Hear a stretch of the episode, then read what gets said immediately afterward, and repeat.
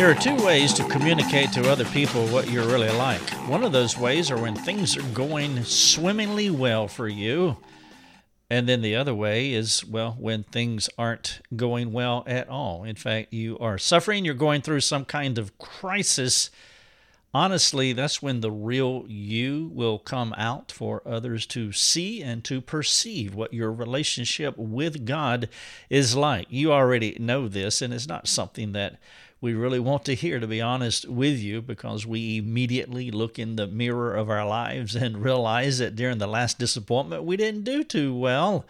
And sometimes it can be a very common experience for some people. And for those, it is important to, for you to hear that, for you to know that what you communicate in crisis communicates the real you. And that is the podcast title.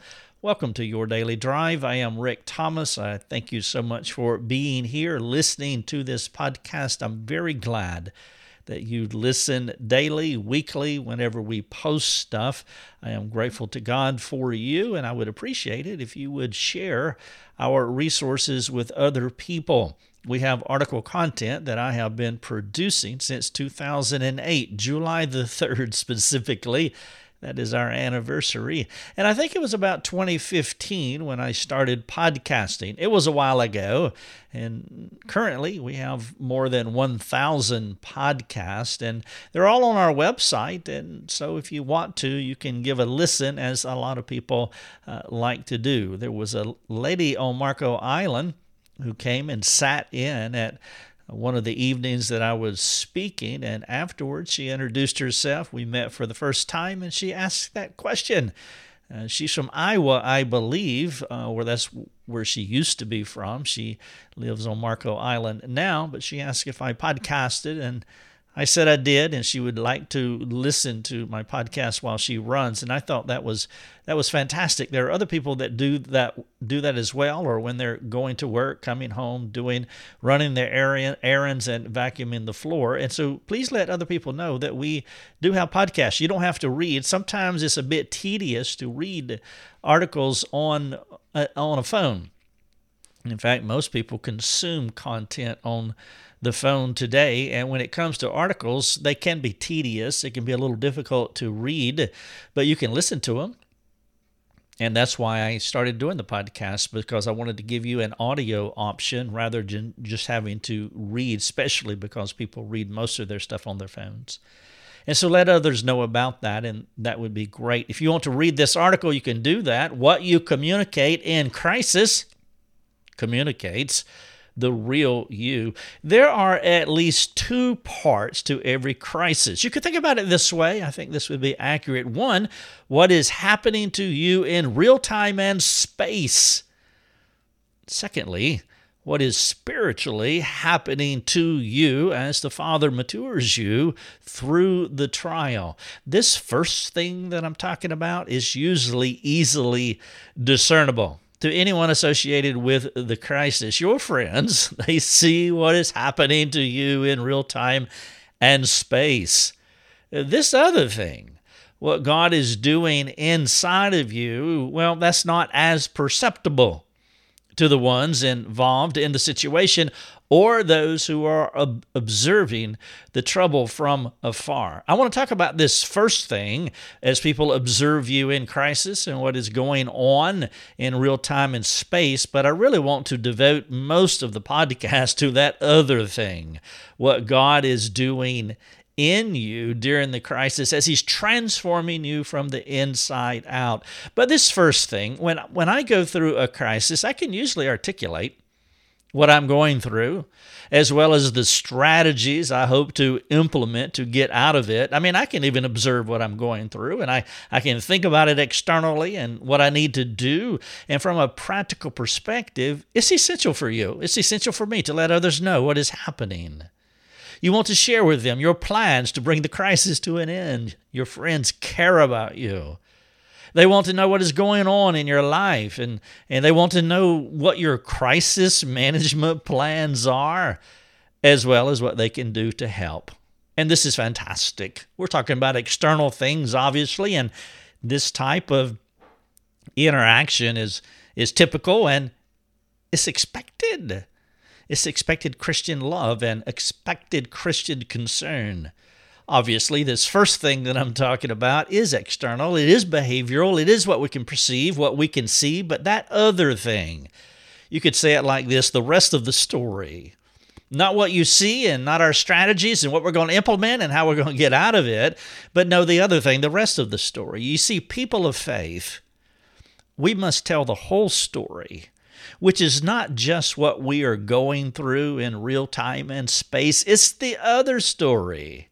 That includes your understanding of, of what the Father is teaching you as He takes you through the crisis. Comparatively, if you, you compare yourself, I'm assuming that you are a believer. By the way, if you are not a believer, you don't know what that means, you don't know how to become a Christian, I would love for you to get on our community forums. We have free forums for you. It don't cost you anything. There is no hook. We're not going to sell you anything. Don't want you to become a supporting member. We want we want you to receive help. And if you are not a Christian, I would love for you to get on our community forums and say, I'm not a believer. I don't believe in God. But I would like to know how. I would like to know what it means. Because you make up that, that unbelieving culture, those who uh, have not been born a second time. What we say is to be born again. And our unbelieving culture, they only have one narrative. They can only tell you what they are going through and what they plan to do about it.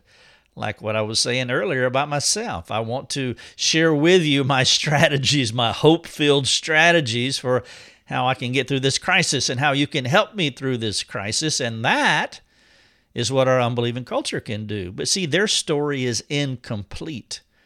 It's incomplete in that there is no otherworldly element. There is no otherworldly experience for them. I'm talking about a relationship with God. I'm talking about what God is doing in your life, what He may be permitting in your life, what He is taking you through so that He can strengthen you from the inside. The unbelieving culture, they can find their best hope in their strengths, their abilities, their plans, their strategies, their, their endurance. That's where they find their hope. And that is an unfortunate place to find hope because it is finite, it is human-centered, it's not sustainable, and ultimately it is not real hope. It may give you relief, but it will not give you what you need to endure through your crisis. But the Christian, the Christian is different. There is an intuitive awareness for the believer that God is up to something. And I hope that you think like this. When you are discipling someone, when you're walking with someone who's going through a significant hardship, you want to let them know that God is up to something, and you, you want to be careful how you do this. You don't want to be flippant. You don't, you don't want to be cliche-y when you do that. But you want to communicate it in such a way that's not off-putting, but yet it helps them to reorient their mind about what they are going through and their needfulness to center their lives on the Lord. Because here's what we know. We know that God is active. He is speaking. He is working on your behalf. We believe in the active goodness of God on our behalf. The Christian understands that the story he is going through is more about drawing attention to God than the real time and space aspects of the crisis. The crisis becomes an opportunity to magnify the Father. You can think about it like this. Your crisis is a platform. And you have a megaphone, and your crisis is you on the platform with a megaphone, letting others know about the goodness and greatness of God. Maybe you could say it this way. It's not all about you, primarily. I added primarily at the end of this because it is about you. You're going through something that's difficult and challenging. I don't want to say that you're insignificant. I don't want to say that your trials are, are, are trivial. No, they're very important, and they are about you. But it's one A, one B. If the point of your life is more about God rather than yourself, which it should be, most assuredly, the hardships you go through are more about the glory the Father receives than the personal comfort or security you experience. Paul said it this way in First Corinthians ten thirty-one, you know the text. So, whether you eat or drink or whatever you do, do all to the glory of God. Let's paraphrase that a little bit, give it a little tweak. So, whatever kind of suffering that you go through, you go through for the glory of God. This is where it's important, or it's important for me to to pull out my my old-time movie uh, projector and play Job's highlight reel. You know Job from the Old Testament. Many of you have followed me for a while. You you you know my relationship with Job. I spent four years studying the book of Job, some thirty years ago, not quite thirty years ago. And and through those musings, my wrestlings with the Lord, as I was reflecting upon the life of Job and weaving my life into his, my crisis into his, and trying to learn, trying to sit in his chair and to see what he was seeing and to perceive what he was perceiving. Well, then out of that, I, I promised the Lord, I said, one, I will, well, there's three things. I said, Lord, please help me to learn what I need to learn. Help me to see what I need to see, because I don't want to go through this again ever. And then I promised the Lord that I would take copious notes. I took my copious notes in my mind. They were mental mental notes. And then number three, I said, someday, someday I will communicate these things to others. And then in nineteen, uh, I'm sorry, in twenty eighteen, which was thirty years to the day, I published a book called Suffering Well. And Suffering Well, you can get it on Amazon, you can get it in our store. And, and this book, Suffering Well, How to Steward God's Most Feared Blessing. I was counseling a guy today, and and he's really struggling with trying to understand the mystery of suffering. And, and I was began getting ready to give him my book, and as I was talking to him about it, he said, "Is that the book, Suffering Well?" And I said, "Yes." And he said, "Well, my mother has bought that book for me, and she gave it to me." I said, "Well, good. Thank you, Mom, for doing that. I want you to read the book." I told him, "I want you to read it, because the things that I have learned will benefit you. You, and hopefully it may give you some, it will, maybe will be a modicum of, of ointment to your soul that will that help you in your in your despair." And so I recommended it to him, but I did publish that book as I began to weave my life into Job's narrative, and, and that's what that book is. It's a hybrid of the things that Job had went through, and, and my life is, is worked in there, and so it's partially as well autobiographical. But when I think about suffering, when I think about going through a crisis, I tend to want to pull out my old movie projector, and I want to look at Job's highlight reel. My old friend Job reminds me of a believer who went through some of life's most excruciating trials. But through all of it, his faith, like a stained garment, it bled through the pain that he endured. Through the years, I have found inexpressible satisfaction with Job's faith in God. I am aware, I am really aware that he was weak, he was tired, and at times he was bitter.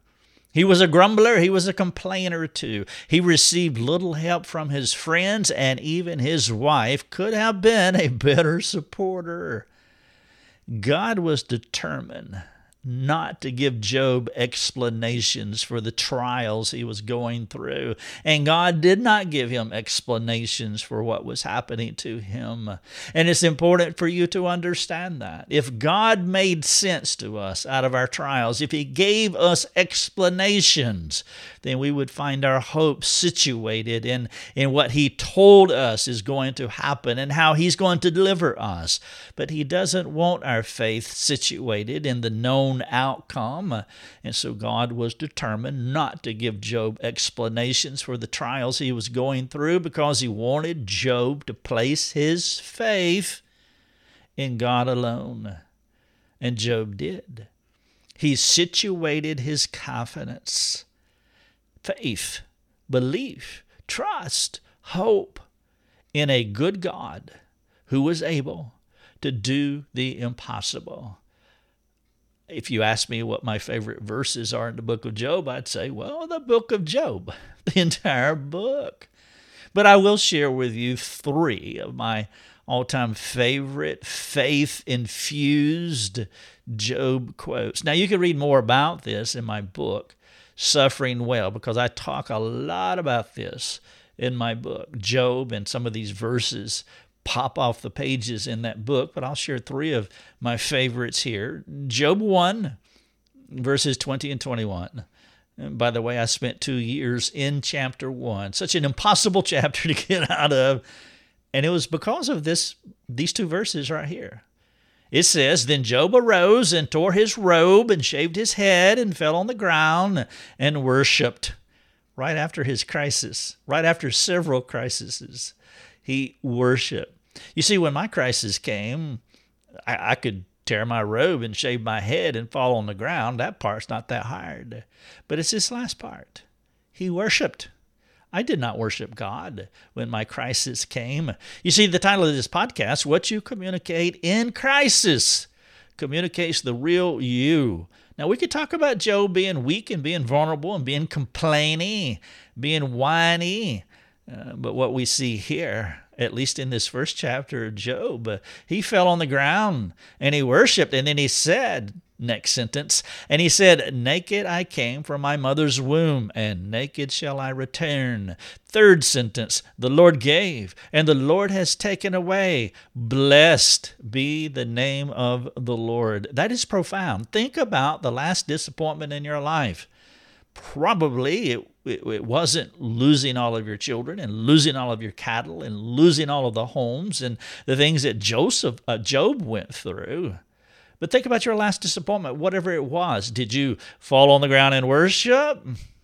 Did you say, "The Lord gave and the Lord has taken away. Blessed be the name of the Lord"? What you communicate in crisis communicates the real you. Here's another verse, Job thirteen fifteen. "Hear the confidence in this man. Though he slay me, I will hope in him." And then in Job nineteen twenty-five, "For I know that my Redeemer lives, and at the last he will stand upon the earth."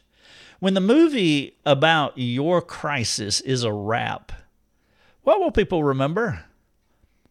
What you did or did not do in the crisis? Or what God did through you in the crisis? Will you magnify God? Or will you magnify yourself? When you stand on the platform of your suffering with your megaphone in your hand, what will you magnify? What you did, that is the world's narrative as they use their strengths and plans and abilities and talents and exploits and endurance to try to get through the crisis. Or will you magnify what God did through you, what he did inside of you? Title of the podcast, What You Communicate in Crisis communicates the real you. Here are a few questions for you to think about, and we'll wrap it up. Number one, is the Father being glorified through your current crisis? Number two, what is your spouse learning about your faith in God through your current crisis, if you have children? As your children observe you in crisis, what are they learning about your faith in God? Remember, you're living a life in a community, and maybe you're not married and maybe you don't have children, but somebody is watching you, and what are they learning about your faith in God through this crisis? Number four, when going through a crisis, do you convey worry and anxiety to your friends, or do they see your transformative faith? And then finally, number five, call to action. What do others remember about your last situational difficulty? Your anger and anxiousness, or your faith in God? Thank you so much for listening to the podcast. And if you want to talk, please come to our website and let us serve you. Your Daily Drive is a production of Rick Thomas dot net, a global community that is seeking to live more productive and inspiring lives. If you'd like to learn more about our community, please go to Rick Thomas dot net, Rick Thomas dot net.